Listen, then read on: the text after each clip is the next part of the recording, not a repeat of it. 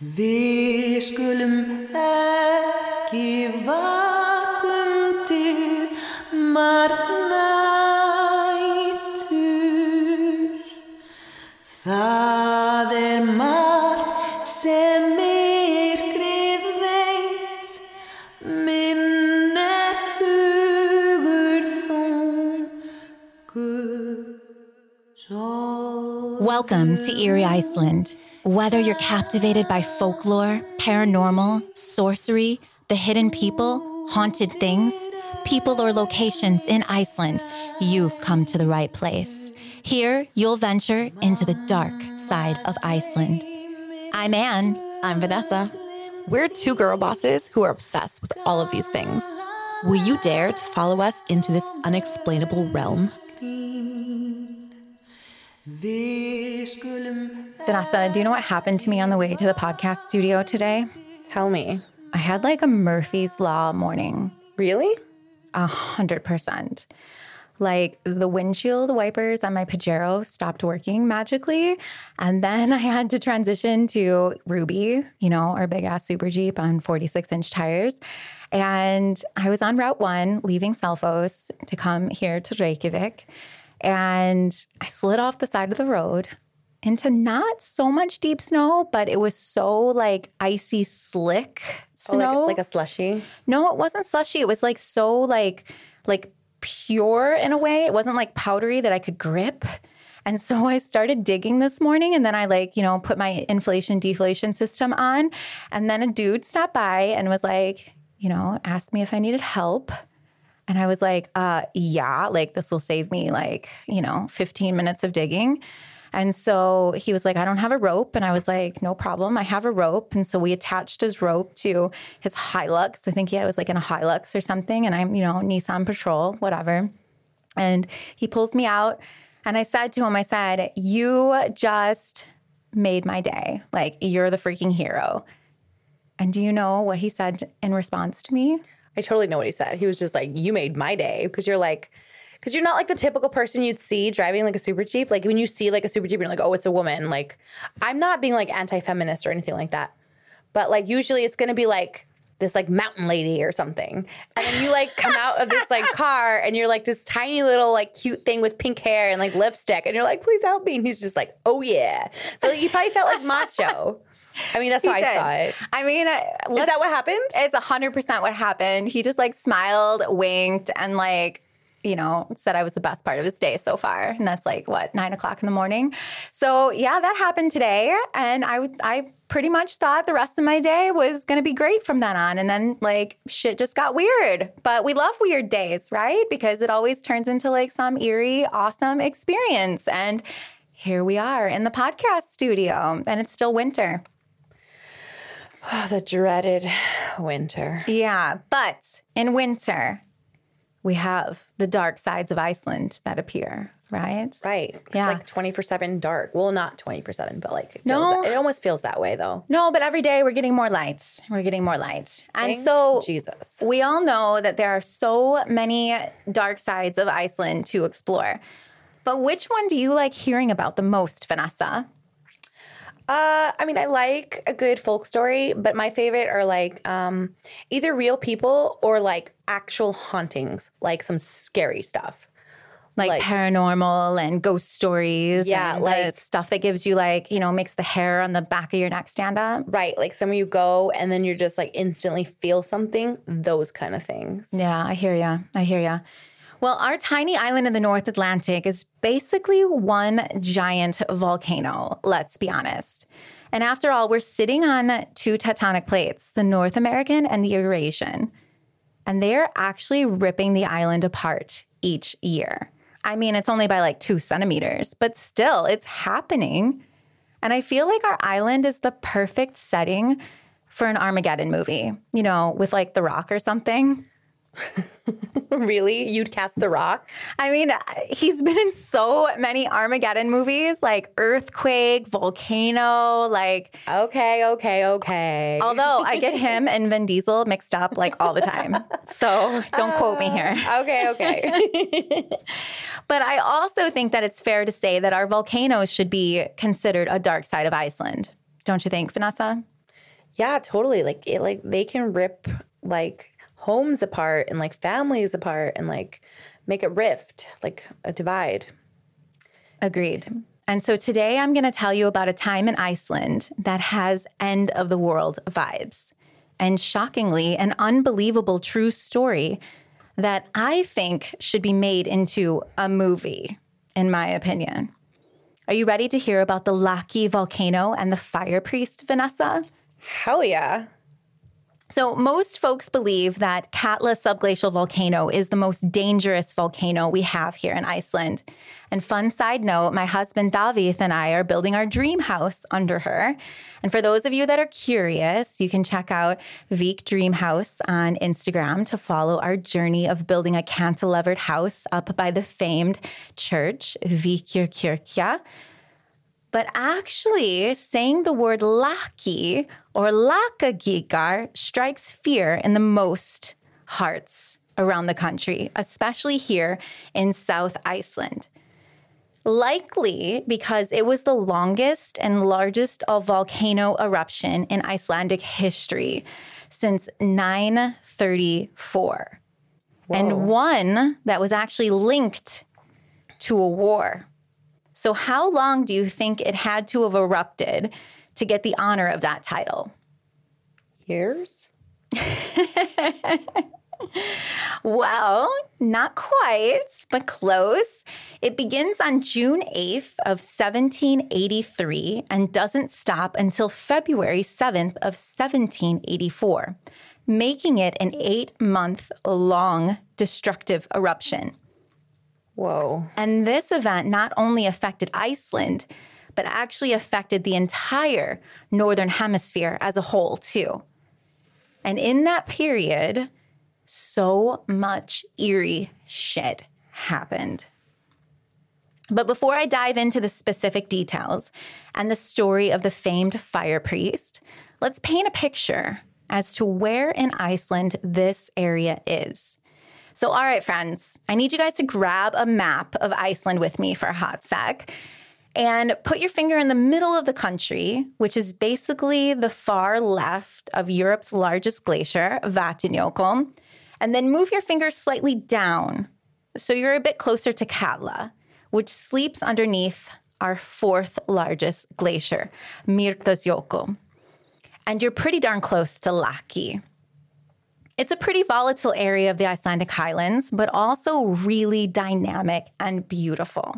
In fact, one of my favorite waterfalls is there amongst this area as well. And to give you one more visual for those of you that have driven or will drive Route 1, the area is between the towns of Vik and Kirkjubæ And that's in South Iceland, but it is up into the interior of Iceland, which we call, again, the Highlands. And remember how in our launch episode, I told you about what life was like for the Icelandic nation in the 1700s with the Icelandic milk demon story, Vanessa? Mm-hmm. So, again, just to jot your memory, this period in Iceland, life was a brutal struggle for survival. As soon as you woke up, you started toiling the land, trying to squeeze out whatever you could just to survive. You'd go into every winter not knowing if you'd be able to make it out alive or be able to feed your family, or if you'd all starve. Life in Iceland was already pretty rough before the Laki eruption begins. After all, you not only had the food struggles and insane weather, but when smallpox comes to Iceland, it killed a quarter of the population in 1707. And then a series of large volcano eruptions begin for the next centuries in South Iceland. So, first up, we have Katla. She spews up ash and lava in 1721. The second, the next big one is on the south side of Hekla volcano as she erupts in 1725. And Vanessa, why do you think that like a lot of our volcanoes are named after women? Because Katla is a woman's name and Hekla is a woman's name. Because women are a force to be reckoned with. What up? yes, you're so right. So, third, sort of near to Laki, a subglacial volcano named Ora Fiocco erupts in 1727, sending down a massive flood, which sweeps away a farm alongside killing three people. And fourth, our girl Katla blows again in October of 1755 and lasts until February 1756, which lightning from the explosions in the eruptions kills two people. And the destruction causes 50 or so farms to be fled and permanently or temporarily. Fifth, Hekla erupts again this time for two years between 1766 and 1768, killing countless fish, animals, and does catastrophic things to the landscape and nearby farms. So, to say the 1700s were a devastating time in Icelandic history is truly an understatement. And then when Laki erupts, it just complicates things even more for the Icelandic nation and beyond. As a side note, there were a few eruptions between the big Hekla one and Laki, but they weren't as significant as what was to come. Although I will say that a badass island does appear in the ocean due to an underwater eruption off the south coast of the Reykjanes Peninsula named Nai. Is it Nai or is it Nay? It's Nie. Nie. Mm-hmm. Like new island. That's what it translates to? Yeah, new island. That's Nie. fantastic. Okay. However, don't get your hopes up about seeing it, as it was only there for a hot second because it disappears within the year of it being created. That makes sense as to why I've never seen it. You're like, where is it? All right. Okay. So the main event of today's story begins on June 8th of 1783 when the massive 15 and a half mile or 25 kilometer explosive crack opens up more than 100 vents from Grímsvötn volcano system, which Laki is ultimately a part of. Do you know why it was such an explosive eruption, Vanessa? no idea. Yeah, so Laki is said to be a phreatic eruption, which means the volcano basically becomes a continuous bomb in a roundabout way. To illustrate, when the basalt magma connects with groundwater, it chemically reacts and also bursts out crazy amounts of poisonous gases like hydrofluoric acid and sulfur dioxide. In fact, it was rated a four out of seven on the volcanic explosivity scale. So, to give you a little context, because that probably means nothing to you, right? So, in comparison, let's say that Eyjafjallajökull, you know, the one that we shut down European airspace in April of 2010, it's on the same level as that. And then we have Mount St. Helens is also on that same level, number 4. But then Yellowstone supervolcano is at the top at a 7. Wow. Yeah, so pretty powerful stuff. So when Laki erupts, I picture Icelanders already feeling a bit beat down, still trying to recover their lives, livestock, and farms from the aftermath of Hekla, which was, you know, approximately 15 years before. Now they have this monster eruption that threatens everything again simultaneously. And over the course of eight months, the system erupted. It approximately spews out 42 billion tons of lava, covering miles of landscape. So, how do you think the Iceland and the world fared through those eight months and after, Vanessa? Was probably miserable. I mean, it sounds miserable, but it also sounds kind of cool to like see. But I'd only want to see it for like a second and then be like, okay, let's go back to normal. Agreed, agreed. Well, first, this time in Iceland is often referred to as the mist hardships, which in Icelandic is Móðuharðindin. We lost about 25% of the Icelandic population during this period, or approximately 9,000 people. And give or so 60% of the livestock, being sheep, cows, and horses, were also lost during this time. Everyone was basically being poisoned by the hydrofluoric acid in different ways. For example, the animals ate the infected grass until their teeth fell out. And you know, if their teeth fall out, they can't eat anymore. And so therefore they starve. And or their bones would become brittle because of the fluoride poisoning. And people in Iceland at this time relied on those animals to produce milk and meat for nourishment. And also, wool was required to make clothes to survive those harsh winters. And at this time in Iceland, it was believed that a man's worth was measured in the quantity of the sheep that he had. It's kind of a prestige. Some Icelanders leave Iceland at this time, making new homes in North America. So, fun fact there's actually Icelandic settlements throughout the US and Canada. Did you know that, Vanessa? I did. I actually have a family um, and and like friends in both the U.S. and Canada. They're so Icelandic that they actually even like celebrate Thorri or Thorrablot, which is done once a year in the month of um, February. And it's where they eat like all of the old Icelandic foods that were eaten back then, because back then that that was how they survived like the harsh winters is by eating fermented meat. That's awesome. So the others that stay on the island start starving once the animals die, and toxic gases play a role in their lives of the folks who stay as well. Vanessa, do you have any idea what happens to your body when you inhale sulfur dioxide? You suffocate? I don't know. Yeah, your insides basically swell and you choke and or suffocate to death. It's pretty freaking brutal. Oof. This is one of the many reasons why you don't fuck around and find out during volcano eruptions that are emitting these gases. This is like life lesson shit. For sure. Listen up, people. so, back on track so we can get to our famous story of the fire priest. Famine, because of the Laki volcano, was not just isolated to Iceland, it was actually around the world. In fact, it spread across Africa, East Asia, India, North America, and across Europe.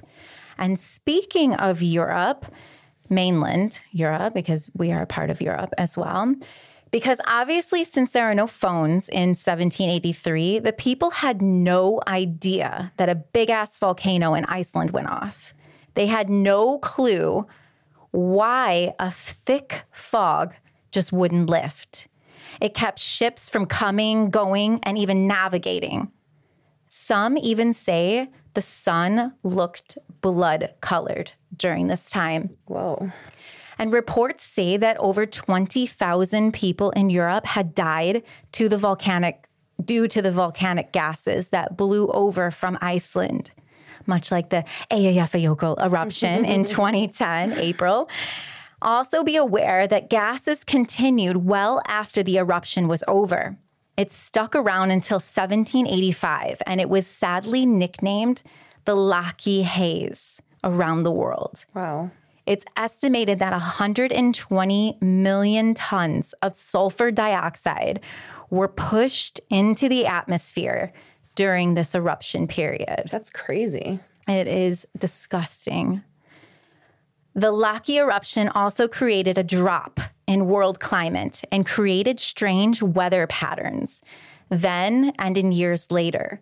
And I'd love to highlight a few of those of those eerie volcanic winter occurrences for you guys. So, one, extreme thunderstorms that brought down hail so large it killed cows and other livestock. Two, almost 30 days of continuous frost and extreme cold in areas that normally don't have it. Like, think ice in the Gulf of Mexico. That's nuts. Three, record breaking levels of snow and blizzards happen. Four, crazy droughts. five unexpected floods, and six exceptionally high heat in other areas that weren't expecting it. All of these weather events make famine worse because of the failing crops, death rates higher, and even was one of the triggers for the French Revolution in 1789. Benjamin Franklin even inferred in one of his speeches that the haze was likely from a volcano in Iceland, but pointed to Hekla as she was the most known at, at the time to Americans. Feel like you know all about the Laki eruption now, Vanessa? Uh, yeah. Agreed. Hands down, though, the best story and fact about the Laki eruption is a priest named Jon Steingrimsson, who is fondly referred to as the fire priest. He was the parish pastor in Kirkjubæ but that's not all. Dude was also a doctor, a naturalist, like living in freaking caves and shit, and would soon add to his resume lava whisperer. Say what? Uh huh. Heck, even some would even say that he was an amateur scientist or a volcanologist in the making. But what he is most known for is the following true story. Oh, yeah. Now we're talking. Mm, I know you love a good true story, so here we go. On July 20th, 1783, the Laki lava flow was headed in the direction of his church and the town of Kirkjubæ It was that day that Jon held one of the most famous events in Icelandic volcanic history. He and his parishioners held Eldmessa, which translates to fire mass. Imagine you're more than a month into this devastating volcano eruption, and it's one like you've never seen before. You're living in a very remote area where you're basically trapped between the uninhabitable Icelandic highlands, the North Atlantic Ocean, and between massive glaciers and deep rivers. There's no easy way out for you, and there are no harbors for miles. Likely, it feels like the end of the world is coming for you, right? It's inferred by some people in the parish that they believed that the volcano eruption was the devil's work or was happening because of a sin in the town. Maybe your neighbor was like dancing with witches, who knows? But what those parish folks did know in that day and age was that they could place their hope and faith in God and therefore Jon. So Jon gathers all of his followers at that night along the river Skaftá, and he passionately invokes the name of God as the lava approaches the river and the church. But when the lava comes to the river, it mysteriously stops, saving the church during this fire mass by the fire priest. It not only gave people hope that day that they could maybe get through another hardship, but like how epic to be part of this, like what looked like a miracle. Yeah, totally cool. And do you know what I want to know? One of the coolest things about Jon Vanessa? For sure. It's that he was a man that was far ahead of his time, truly. In fact, it's said that the way that he observed and wrote about the eruptions that happened during his lifetime were more scientific than the knowledge at the time. Because remember, dude's not just living through the Laki eruption, there's all the slew of other eruptions that I detailed out earlier for you. Mm-hmm. So, for example, he wrote about how you could see the history of the past eruptions in the soil layers. He even took time to document other people's stories and accounts of day to day happenings. And later, his writings were so thorough that they were turned into a book named The Fires of the Earth. Have you read it, Vanessa? Nope. Yeah, me either. But I'm like super intrigued. And sadly, Jon's parish went from over 600 people to less than 100 people during the period of the eight month Laki eruption, because of death or folks relocating out of Iceland or in different areas of Iceland because it was far worse there in the south. Mm-hmm. Our fire priest was pretty graphic in his depictions of what was happening to the animals as they were being poisoned by the contaminated greenery that they were eating.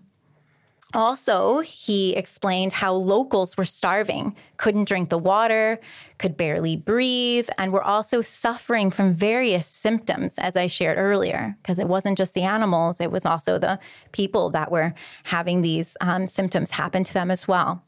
I'll save you from all of the gory details this time. However, if you want, if you want to hear more about them, I'll link you to his book in the show notes.